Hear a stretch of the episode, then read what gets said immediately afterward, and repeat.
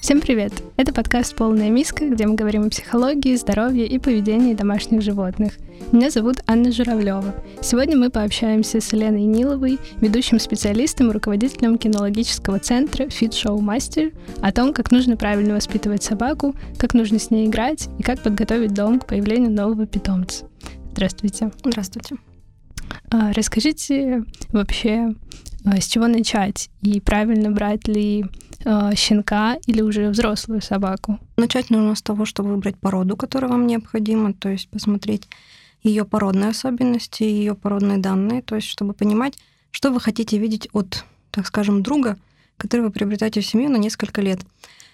Минимум собака живет от 10 и выше, ну, не считая крупных пород. Крупные породы значительно меньше живут. Поэтому вам нужно будет определиться сначала с породой, либо вы возьмете собаку в приюте и, соответственно, уже от этого отталкиваться, что вы хотите видеть. Э, по поводу того, что брать щенка или взрослую собаку, тут нужно понимать, что вы хотите, во-первых, видеть дома. Если собака щенок, вам нужно будет ее приучить к выгулу, правильно научить ее кушать, играть и так далее. Бывает, когда продают уже подрощенных щенков, это уже собака, которая привыкшая гулять, кушать правильно, играть и так далее. То есть тут нужно определиться, что вы хотите видеть. То есть если у вас есть время на приучение, значит, вы берете щенка. Если этого времени нет, берите подрощенную собаку. Вы сказали про породу, а, что ее нужно выбрать. А есть какие-то, значит, особенности у определенных пород, там характер, поведение, и нужно смотреть, что вам больше подходит, правильно? У любой собаки есть предназначение, то есть изначально для чего она выводилась. И отталкиваться в выборе породы нужно именно от этого. То есть, когда в семью берут там Бигля или Джек Рассела, и хотят, чтобы это была спокойная собака, ну, это нереально, потому что это охотничьи породы, которые, в принципе, изначально сами по себе очень активны. Поэтому тут нужно понимать, что вы хотите видеть. Нужно брать одну собаку или лучше пару, чтобы было не так скучно животному? Нет, лучше брать одну собаку для того, чтобы уделить ей максимум внимания и максимум того, что вы можете научиться, не делая ошибки. Это первое. Второе, когда собака одна, она максимально общается с вами. Когда они вдвоем, они заняты друг, друг другом, и вы им не интересны. Где э, правильнее будет взять собаку? В приюте или у какого-то проверенного заводчика? И вообще в чем преимущество того и другого варианта? Я не могу сказать точно, где правильно, да, то есть тут сам человек выбирает. Это финансовые возможности, это какие-то а, личные причины, это там ну, много вариантов, да, из чего складывается выбор собаки конкретно. И поэтому тут сказать правильный приют или заводчик, ну, наверное, не будет. То есть тут именно начинается с того, какая у вас финансовая возможность. То есть если финансовая возможность там есть, и купить хорошую собаку, да, за приличную сумму, это нормально, тогда, конечно, заводчик. Если финансовой такой возможности нет, хочется подарить, так скажем, лучшую жизнь собаки, то можно рассмотреть приют, либо бывает отдают породистых собак уже подрощенных. Но надо понимать, что чаще всего это собаки с проблемами. А какие тогда есть недостатки, например, у э, заводчиков и у приютов? У приюта скорее тут один будет недостаток, да, в том, что вы никогда не понимаете, насколько собака предсказуема в этой жизни. То есть если, да, мы берем породистую собаку, это набор определенных качеств, который закреплялся, ну, если не сказать годами, то десятилетиями. Ну, вот. А если собака это взята с приюта, там, во-первых, неизвестно, что намешано. И второе, собака, выросшая на улице, либо собака, которую подобрали щенки, ну, щенком, и она выросла в приюте, она не имеет э, необходимых, так скажем, коммуникативных свойств, которые имеет собака, которая выросла у заводчика. Но бывают разные ситуации, всегда нужно рассматривать ситуацию конкретно. Вы сказали, что у вас был опыт разведения животных. А, расскажите вообще, как обычно происходит приобретение животного у заводчика? Это а, как проходит оплата, какие вообще есть условия сделки? У всех по-разному. То есть есть те, кто берут уже предоплату по, по факту рождения щенка, есть те, кто берут уже вот когда щенок там полностью привит, готов переехать, тогда они уже берут полную оплату. То есть тут общаться нужно опять же с заводчиком. Соответственно, если вы общаетесь с заводчиком, спрашивайте у него, какие условия. То есть я говорю, есть кто-то оплачивает сразу, то есть вот щенок только родился, вы хотите, чтобы он был ваш, значит, я его бронирую по такому условию. Лично я так не работаю, потому что ситуации бывают разнообразные, и, к сожалению, инфекционных и всяких заболеваний у нас э, ну, редко удается избежать, да, и собаки заболевают в процессе э, того, когда они растут. Поэтому э, я оплату беру тогда, только когда уже передаю щенка. А есть доставка, например? Да, другие, конечно. Там, регионы, страны. А как это осуществляется? Это в любом случае происходит через оплату от владельца. То есть владелец оплачивает и выбирает, каким способом собака приедет к нему. То есть это может быть авиадоставка, это может быть ЖД-доставка, это может быть автодоставка. Если брать э, другие страны, собака доезжает до Москвы, и затем уже э, ее на авто или на самолете доставляют уже в невыходимую страну. Ну и, соответственно, уже там дальше владелец забирает ее самостоятельно. А насколько это вообще безопасно для животного? Для собаки с хорошей психикой и хорошим здоровьем это безопасно. Хорошо. А мы поговорили про породы, а что насчет пола? Как определиться, а, какой пол а, животного вам подойдет? Не беря анатомические особенности, да, и а, какие-то там биологические, так скажем, то всегда более покладистые девочки. То есть мальчики более такие активные, более э, бывают напористые, имеющие свое мнение, но они более простые. Опять же, девочки более мягкие, покладистые, но имеют хитрость. То есть тут, опять же, надо понимать, то есть что хочется. Либо прямого, как, э, так скажем, абсолютно спокойного кабеля, да, либо э, девочку, которая будет такая с хитринкой, но она будет понимать, что, в принципе, вы от нее хотите, то есть она будет более спокойна. Остальное уже более физиологические и биологические проблемы. Если мы говорим про животных, которые вот взяты у заводчика, то какие документы должны быть у этих животных? У любого щенка, который взят у заводчика, должен быть ветпаспорт и документ о происхождении. То есть э, и плюсом, помимо того, что у вас должен быть документ о происхождении, вы обязательно проверьте, что этот помет зарегистрирован, потому что э, у нас есть случаи мошенничества, когда выдают метрику, э, которую напечатали самостоятельно, и передают владельцу. По факту они потом приходят в клуб, говорят нам, вот, у нас собачка с документами, мы хотим поменять. Мы сдаем, а такой собаки нет. То есть это говорит о мошенничестве. То есть и тут в любом случае, то есть вы вот вам скинули метрику, вы звоните в клуб, который э, занимался этим. На любой метрике есть реквизиты клуба который выдал эту метрику. А, вы звоните туда. Во-первых, можно посмотреть сначала в интернете, есть ли такой а, клуб на самом деле. Потом затем позвонить туда и спросить, был ли такой помет зарегистрирован. Если такой помет зарегистрирован, значит, такая собака на самом деле есть. Если этого нет, то, значит, скорее всего, вы имеете дело с мошенниками. А что тогда делать, если вы столкнулись с мошенниками? Можно ли как-то решить эту ситуацию? Чаще всего нет. То есть они изначально повязали двух собак, которые либо не имеют документы, либо имеют документы, но не имеют допуска в разведение. А какие прививки должны быть у щенка поставлены? Тут мы смотрим возраст. То есть рекомендовано сейчас у нас приобретать щенка не ранее трех месяцев. В три месяца собака имеет уже полную вакцинацию. То есть у них есть первая вакцина 6 недель, затем 8, и потом в 12 недель уже полный комплекс бешенства. Но э, бывают покупатели, которым нужно вот срочно собаку в полтора-два месяца забрать. Тогда, соответственно, собака имеет только ту вакцинацию, которая она может быть по возрасту, и все. А это где-то прописывается тоже в каком-то документе? Это ветеранный паспорт, да, который выдается вместе с щенком. Если вы все-таки решили взять собаку в дом, то что может стать препятствием для этого? Например, если в доме есть маленькие дети или у человека очень плотный график работы. Маленькие дети, тут надо понимать, какую породу вы берете.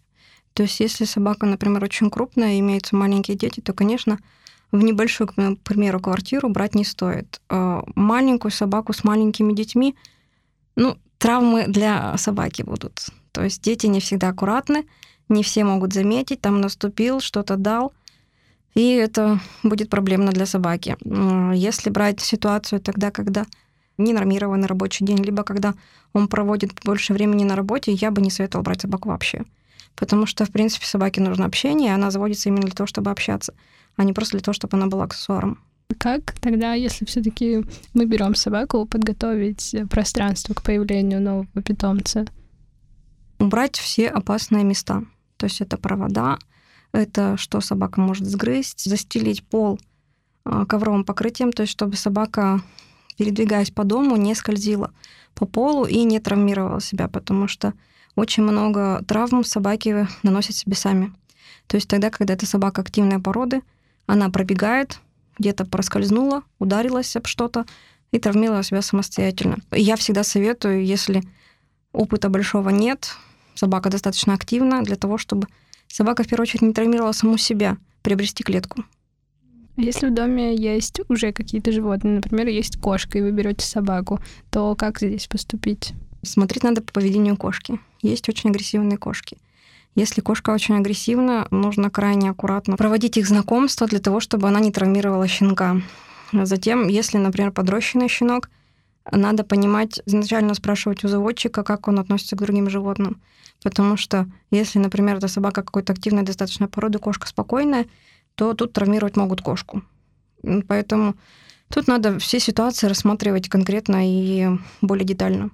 И как потом уже социализировать животное, которое вы взяли? Научиться его общаться с новыми людьми, например, или также с новыми животными на прогулке? Тут я всегда советую обратиться в первую очередь к специалисту, то есть специалист, который занимается дрессировкой собак, чтобы вы не наделали ошибок, так как в большинстве своем владельцы заводя первый раз животное, не понимают многих э, ситуаций и относятся к собакам как к детям. Собака ведет себя совсем по-другому, и она имеет совсем другие принципы, так скажем, э, в своем развитии. И э, воспитывать ее по принципу детей будет несколько неправильно. Поэтому обратиться к специалисту, либо просить заводчика, который вам будет помогать и советовать и направлять вас. Но, опять же, надо понимать прав ли заводчик. Если мы взяли щенка, то как потом приучать его к туалету? И э, щенки, которые от заводчика, они уже э, с этим навыком или нет? Большинство, да. То есть чаще всего заводчики, ну, так как хотят, чтобы дома было чисто, приучают щенка к чистоплотности. То есть это пеленки, либо если это собаки мелкой породы, значит, это специальные туалеты.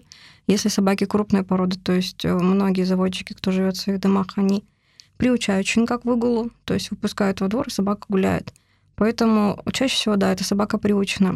Если вы купили собаку, она не приучена, значит, вам нужно...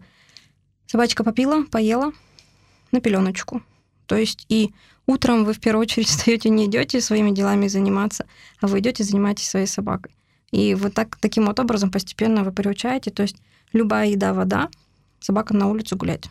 То есть и а, в первое время выгулы доходят до 12, бывает раз даже. Как раз у меня был вопрос, как часто нужно гулять с собакой. То есть это зависит от возраста и от э, периода адаптации. Да, да, то есть это все зависит от этого. Чем старше щенок, тем меньше времени ему нужно так скажем, приучаться к этому туалету. Э, чем меньше щенок, соответственно, тем дольше он это будет приучаться, тем чаще нужно его выводить в туалет.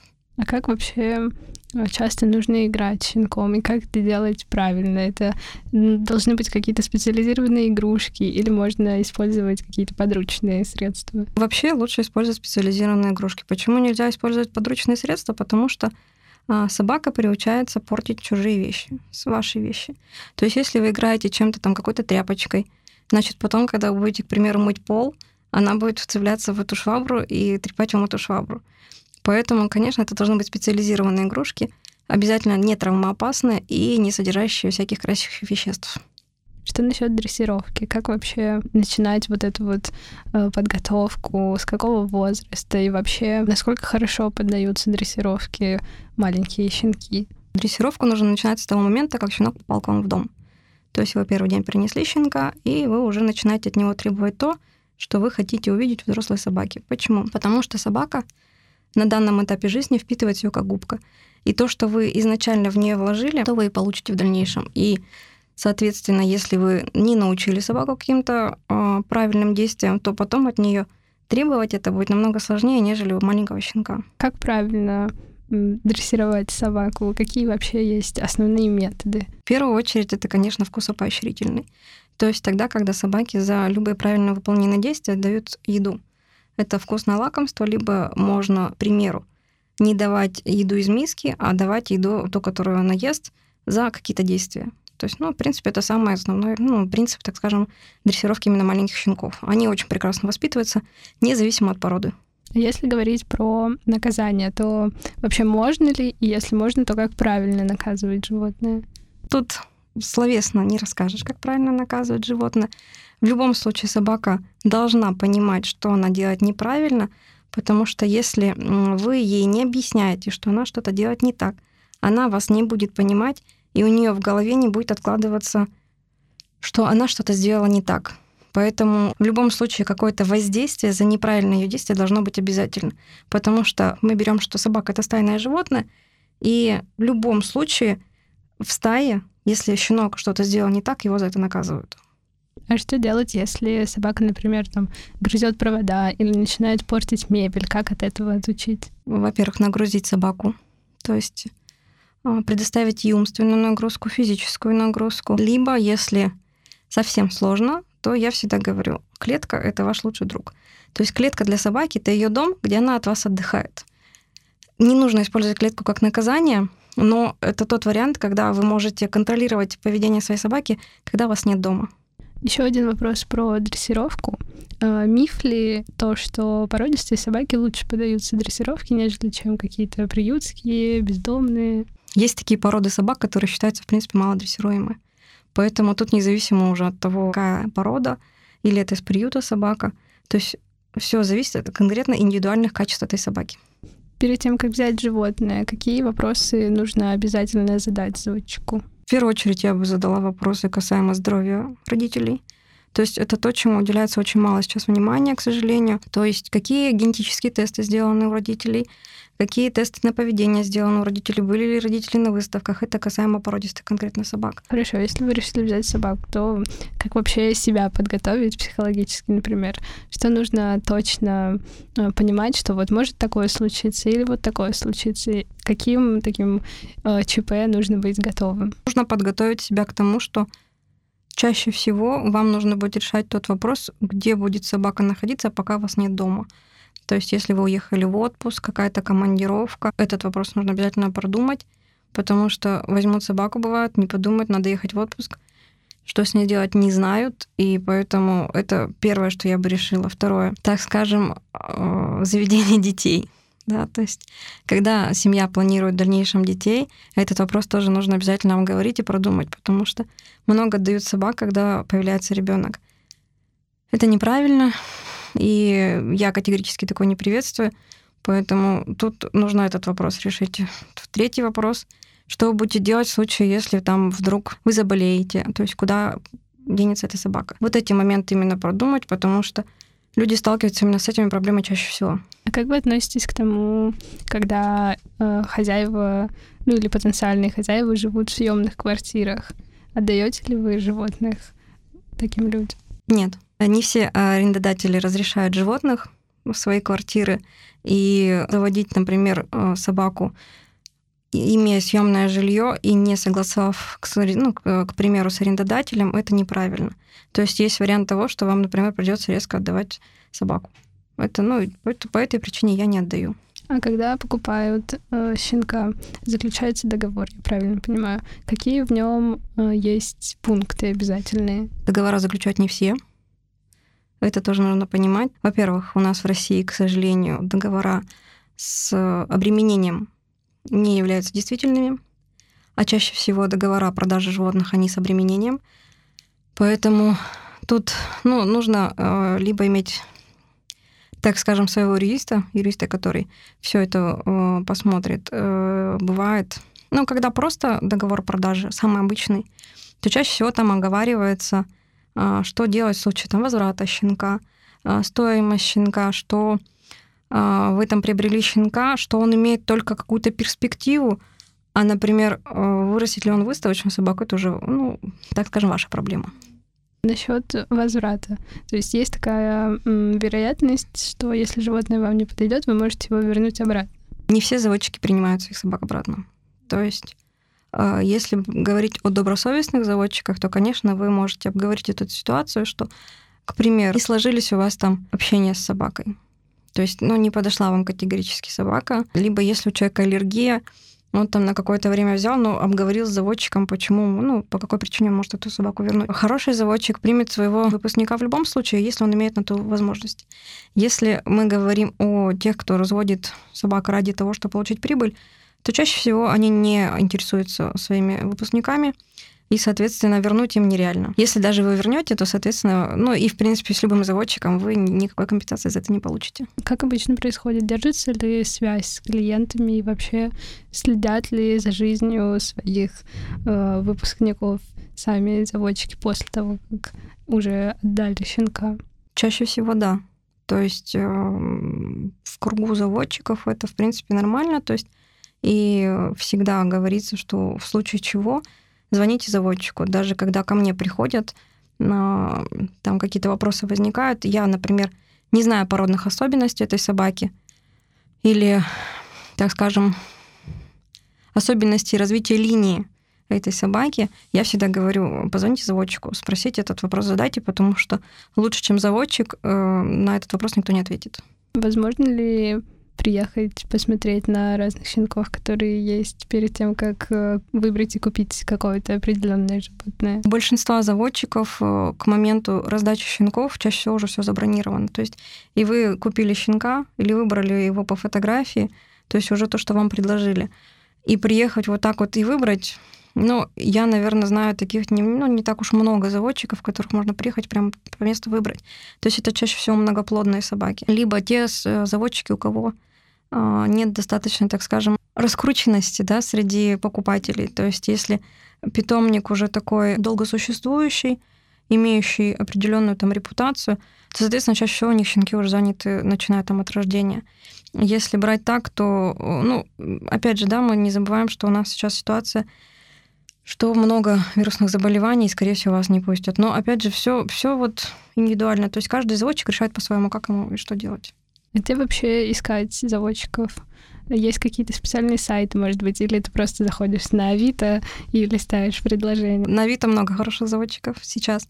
То есть так как у нас э, ушли несколько, так скажем, платформ продаж, где можно было размещать рекламу своих щенков, то сейчас э, очень много заводчиков вышло на Авито, действительно хороших заводчиков. А, плюсом есть реклама ВКонтакте. То есть, в принципе, можно обратиться в клубы, то есть клубы у нас все так же существуют, они также сотрудничают с заводчиками.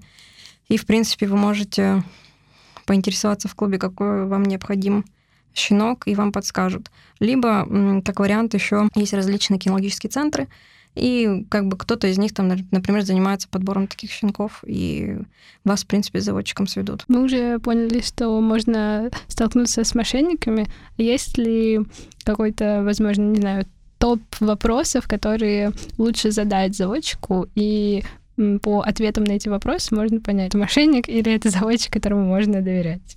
Что нужно в первую очередь просить, это фотографии и видео. И причем фотографии в режиме онлайн вы просите, заводчик вам фотографирует, высылает.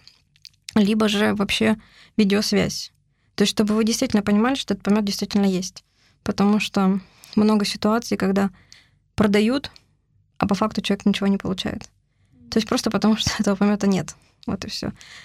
И если брать о вопросах, чтобы касаемо документов, что это действительно собака с документами, э, просите метрику о происхождении щенка. Если э, у щенка по возрасту еще нет такого документа, а он выдается начиная там с 45 дней, то просите у заводчика контакты клуба, через который он планирует тактировку щенков. То есть, что вы могли позвонить, и вам действительно подтвердили, что да, такой помет у нас есть, и мы будем проводить его актировку. У меня еще появился вопрос, пока вы говорили. А если кто-то, например, решил подарить собаку своему, не знаю, сестре, брату, девушке, то ведь так много нюансов. Нужно подбирать собаку под хозяина. И как быть вот с такими подарками? Это самый плохой подарок. Такие подарки делать нельзя. Чаще всего они нежеланны, не нужны, и таких собак за дальнейшем пристраивают. Поэтому я категорически отрицательно к этому отношусь. Заводчики чаще всего отказывают. То есть либо нужно конкретно понимать, что человек хочет именно эту собаку. То есть именно эту породу, да, там, например. Может быть, у вас есть какие-то пожелания, что-то, что вы хотите сказать слушателям или тем, кто собирается взять породистые животные?